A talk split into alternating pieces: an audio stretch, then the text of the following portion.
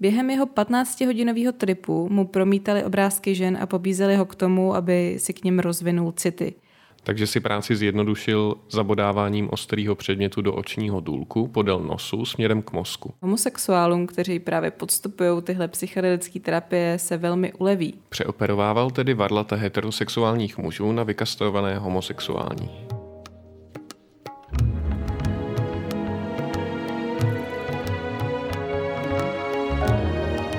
Žádném případě nepodporujeme užívání jakýchkoliv psychoaktivních látek. Tento podcast slouží k předání relevantních informací, pobavení a minimalizování rizik spojených s drogami.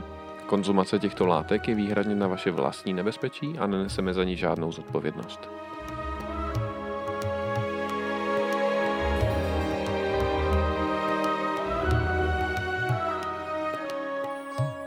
Ahoj, ahoj! Po hrozně dlouhý době vás zase vítáme u nové epizody našeho podcastu Velmi křehké stavy. Já jsem Silva a se mnou je to jako vždy Pavel. Ahoj! A hned na začátek jenom taková malá vsuvka, jelikož se nás hodně lidí ptalo, proč jsme tak dlouhou dobu netvořili další epizody, tak vám do postu na Instagram a Facebook krátce napíšem, co se u nás za ty poslední měsíce odehrávalo. No a teď zpátky k epizodě, která bude trošičku jiná. Budeme se sice věnovat drogám, ale zapracujeme do toho i trochu sociálních problémů. Především, jak se dříve snažili v úvozovkách vyléčit homosexualitu pomocí psychedelik, co pro společnost homosexualita v minulosti znamenala, jaký další bizarní metody se pro její léčbu používaly a co jsou psychedelika schopné v tomhle kontextu vyléčit. Než se do epizody vehneme, chtěli bychom opět jmenovitě moc poděkovat našim podporovatelům na Hero Hero. Barboře Rejvnovi, Kristýně, Martinovi, Stefanovi, Julianě, FTPT, Cyrilovi, Markovi, Ondřejovi, Tomášovi, Máje, Martinovi, Danielovi a kapitánovi K. A taky i těm, kteří se nás rozhodli podporovat během naší neaktivity, ale odběr si zrušili. Neskutečně si toho vážíme. Pokud byste nás chtěli podpořit jinak než finančně, budeme moc rádi ze jakýkoliv sdílení, poslechy, srdíčka a tak. No a teď už se do toho pustíme.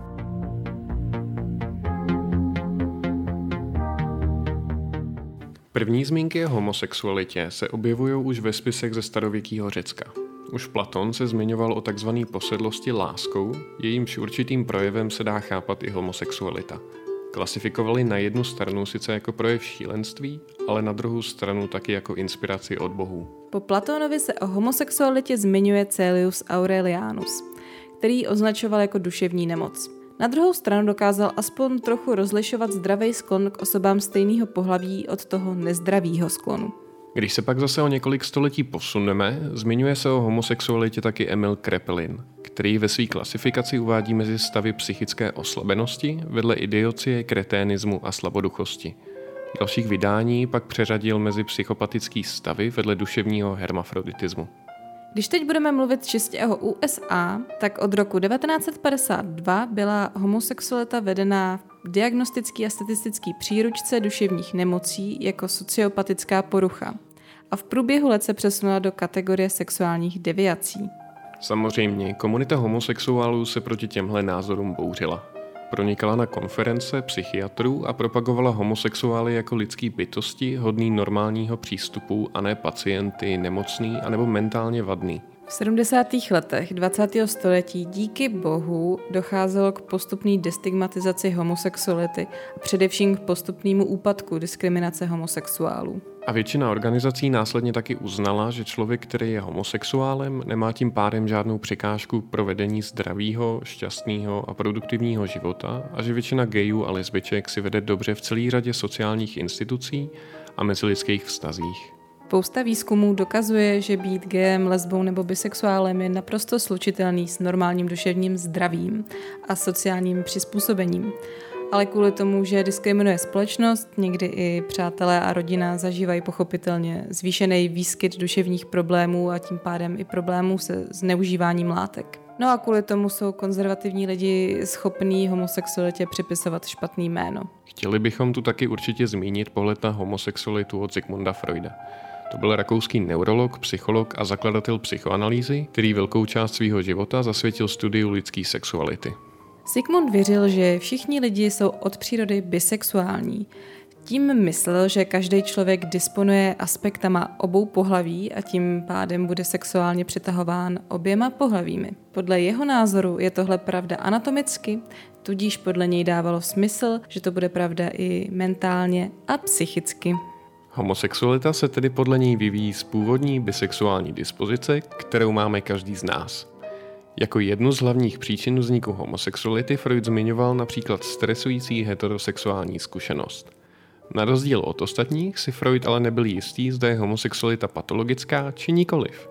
Často využíval termín inverze, aby odlišil homosexualitu od sexuálních patologií a zvráceností. V roce 1935 jedna matka napsala Freudovi dopis, kde popisovala svoje obavy ohledně homosexuality svého syna. A část odpovědi vám tu Pavel ocituje. Homosexualita jistě není žádná výhoda, ale není to nic, za co bychom se měli stydět. Žádná degradace, žádná neřest, nelze ji klasifikovat jako nemoc. Považujeme to za variaci sexuální funkce způsobenou určitým zastavením sexuálního vývoje. Mnoho vysoce vážených jedinců ve starověku i moderní doby bylo homosexuály, například Platón, Michelangelo a nebo Leonardo da Vinci. Je velkou nespravedlností pronásledovat homosexualitu jako zločin a také krutost.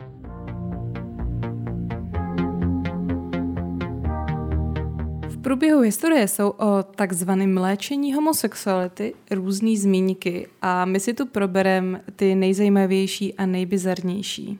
Když začneme opravdu extrémem, můžeme rovnou začít u nacistů, kteří se snažili v období druhé světové války přijít na to, čím je homosexualita způsobená. Následně teda geum zaváděli do oblasti třísel trubičky na přívod testosteronu do těla, protože podle nich právě zvýšená hladina testosteronu v téhle oblasti měla homosexualitu vyléčit.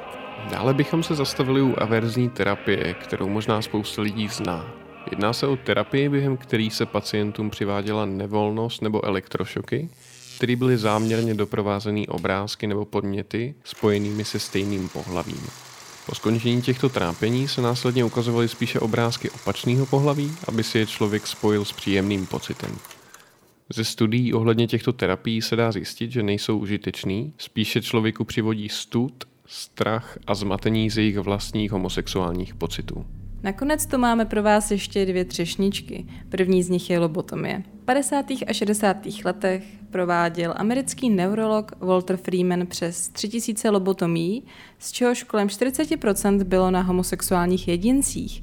Navzdory faktu, že pan Walter neměl žádný předešlý chirurgický zkušenosti. A následkem toho skončila většina jeho pacientů těžce postižených po zbytek jejich života. Freeman se taky v jeho práci inspiroval italským psychiatrem, vzhledem k tomu, že většina lobotomí se do té doby prováděla vyvrtáním díry do lepky, takže si práci zjednodušil zabodáváním ostrého předmětu do očního důlku podél nosu směrem k mozku, kde následně přetrhal spojení prefrontální kůry. A druhou třešničkou je transplantace vadlat. Ta pochází někdy z 20. let 20. století v tomhle období rakouský psycholog Eugen Steinlch prováděl testy na hlodavcích, kdy kastroval samečky a následně přeoperovával jejich varlata na samičky. Z toho samozřejmě vzešlo, že produkce mužských hormonů pochází právě z varlat.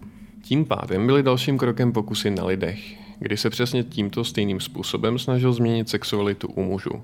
Přeoperovával tedy varlata heterosexuálních mužů na vykastrované homosexuální. Výsledky byly různorodý. Část pacientů hlásila pozitivní výsledky, ale po dalším proskoumání mohly být způsobený spíš placebo efektem. Častěji se jednalo spíš o bezvýslednou operaci nebo operaci s negativními efekty. Proto taky bylo těchto pokusů po pár letech zanecháno.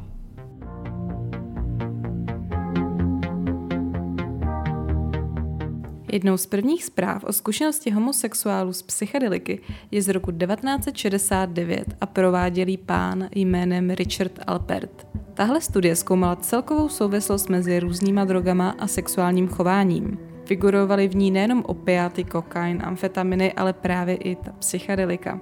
No a v téhle studii se popisuje jeden případ psychedeliky ozvláštěné konverzní terapie, kdy Alpert podával zhruba 200 mikrogramů LSD bisexuálnímu muži, který nebyl spokojený se svojí přitažlivostí k mužům. Během jeho 15-hodinového tripu mu promítali obrázky žen a pobízeli ho k tomu, aby si k ním rozvinul city. Probíhaly ale i další sezení, kde už byla přítomná žena, kterou muž znal a měl s ní mimo jiné i pohlavní styk. Zhruba rok po téhle léčbě Albert uvedl, že muž sice aktuálně žil se ženou, ale stejně za sebou měl dva sexuální zážitky s muži. Albert dále vysvětloval, že LSD tomuhle pacientovi umožnilo získat širší pohled na archetyp ženy a nalézt tak spojení mezi prvotními touhami k ženskému pohlaví a ty dokázal uplatnit i na ostatní ženy. No a samozřejmě se homosexualitě ve spojení s psychedeliky věnoval i Stanislav Krov. Určitě si tohle jméno už zaslechli, pokud se nějakým způsobem pohybujete ve světě psychedelik. Grof je americký psychiatr, který ale pochází z Česka. Věnoval se převážně psychospiritualitě nebo takzvané transpersonální psychologii a vyvinul metodu holotropního dýchání. Grof uvedl, že během psychedelického sezení homosexuální muži často popisovali jejich představy o tom, že ženy mají zobaté vagíny a jejich nechuť k sexu pramení právě ze strachu z kastrace. Co se týká homosexuálních žen, tak Grof uvedl, že mají touhu být na blízku matce a proto tíhnou ke stejnému pohlaví. Grof léčil zejména homosexuály, který nebyli se svojí orientací spokojení a, a popisoval, že naopak přijmout svou homosexualitu je možný a nemusí to člověku přivozovat neustále intrapsychický boj. V knize Varieties of Psychedelic Experience od Roberta Masterse a Žána Houstona je zase popsáno podávání psychotropního kaktusu peyote skupině homosexuálních dobrovolníků. Na základě tehdejšího předpokladu, že homosexualita je nežádoucí orientací, se je tedy snažili vyléčit opakovanýma dávkama pejotlu. Uvedli, že 12 ze 14 mužů měli prý zkreslené vnímání ženského těla a podle nich je tohle hlavní příčinou jejich homosexuality. I když na konci potom uznali, že to nemohou dokázat. Zjistili, že užíváním psychedelik je tohle zkreslené vnímání těla možný v úvozovkách korigovat a prý pozorovali trend směrem k heterosexualitě. Muži prý potom měli hlubší hlas, lepší držení těla a celkově prý vykazovali větší mužnost. Muži ale na konci terapie uvedli, že nejsou schopni zúročit své zisky získané v terapii, jinýma slovama se z nich prostě nestali heterosexuálové. Pak tu máme ještě Martinou studii, která zkoumala dopady LSD na 12 gayů. Prováděl s nimi takzvanou psycholytickou terapii, což doslova znamená rozpuštění duše. Je to druh terapie, kde se podávají malé až střední dávky psychedelika. Martin věřil v to, že tahle terapie dokáže rozpustit konflikty v mysli člověka. Po terapii Martin tvrdil, že 7 z 12 mužů dosáhlo heterosexuální orientaci, pouze s jedním homosexuálním zážitkem během 3 až 6 let sledování. No a jako poslední jsme si pro vás připravili zajímavý report pana Stafforda a Golightlyho, kteří pozorovali, že homosexuálům, kteří právě podstupují tyhle psychedelické terapie, se velmi uleví. Buď se se svojí homosexualitou po terapii smíří, nebo se rozhodnou, že jsou heterosexuálové. Stafford a Golightly byli přesvědčení o tom, že homosexualita vzniká kvůli traumatu v raném dětství a extrémní závislosti na rodičích. A obojí se podle nich dá léčit regresní terapií v kombinaci s LSD. Regresní terapie je terapie, kde se může využívat sugestce nebo hypnózy. Umožňuje, aby si pacient vybavil nepříjemné zážitky z raného dětství, které jsou nebo mohou být příčinou nějakého vnitřního konfliktu. A pacient si toho nemusí být ani vědomý. Stafford a Golightly doporučovali léčbu LSD taky u transvestitismu, fetišismu, sadomasochismu, ale i frigiditě a impotenci. Prý léčba těchto v úvozovkách poruch se zlepšila drasticky, pokud bylo LSD užito jako doplňkový produkt. Individuální zkušenosti gayů nebo lesbiček nebo jiných sexuálních menšin z psychedeliky jsou nesmírně hodnotný, protože nám pomáhají si rozšířit obrázek a vlastně tak trochu i poukazují na to, že psychedelika opravdu můžou takovým lidem pomoct. Jenom ne tak, jak se v minulosti domnívali. V knize Transgender Tapestry žena popisuje její psychedelický zážitek s ženou, která měla podstoupit chirurgickou změnu pohlaví. Při jejich zážitku se domluvili, že se na sebe budou dívat nahé v zrcadle a žena popisuje. Dívali jsme se na sebe, abychom zjistili, jestli jsme monstra nebo krásná stvoření a skrz rozšířené vnímání jsme viděli pravdu. Byli jsme krásné. Pan Merkur v jeho článku zase popisuje muže, který byl pomocí LSD schopný integrovat svoje sexuální zkušenosti s muži a ty si předtím nedokázal připustit. Muž dospěl k názoru, že to vlastně není žádný problém a dokázal se během té zkušenosti nesoudit a přijmout. No a takhle bychom mohli pokračovat do nekonečna. V dnešní době jsme se samozřejmě naštěstí hodně posunuli. Každým rokem se stále celosvětově zvedá míra přijímání homosexuality. Samozřejmě zatím není nikde stoprocentní a selský rozum napovídá, že ani nebude. Na druhou stranu je částečně tenhle fakt pochopitelný, protože do průzkumu se musí zahrnovat všechny věkové kategorie, všechny národnosti a samozřejmě i lidi různého náboženského vyznání. Z nich některý tohle prostě neakceptují.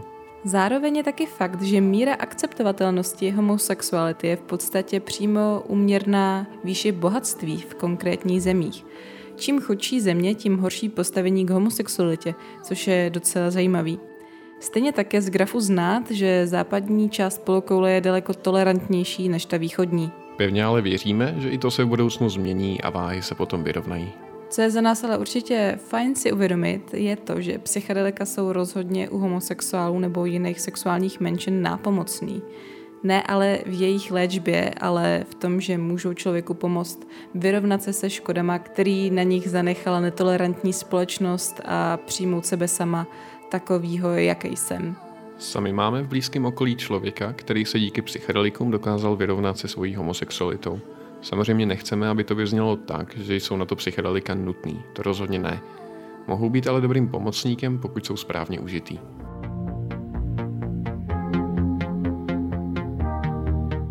Tak a to by bylo pro dnešek od nás všechno. Takovýhle kratší epizody od nás rozhodně čekejte víc, protože budeme projímat drogy se sociálníma problémama, protože to jde ruku v ruce.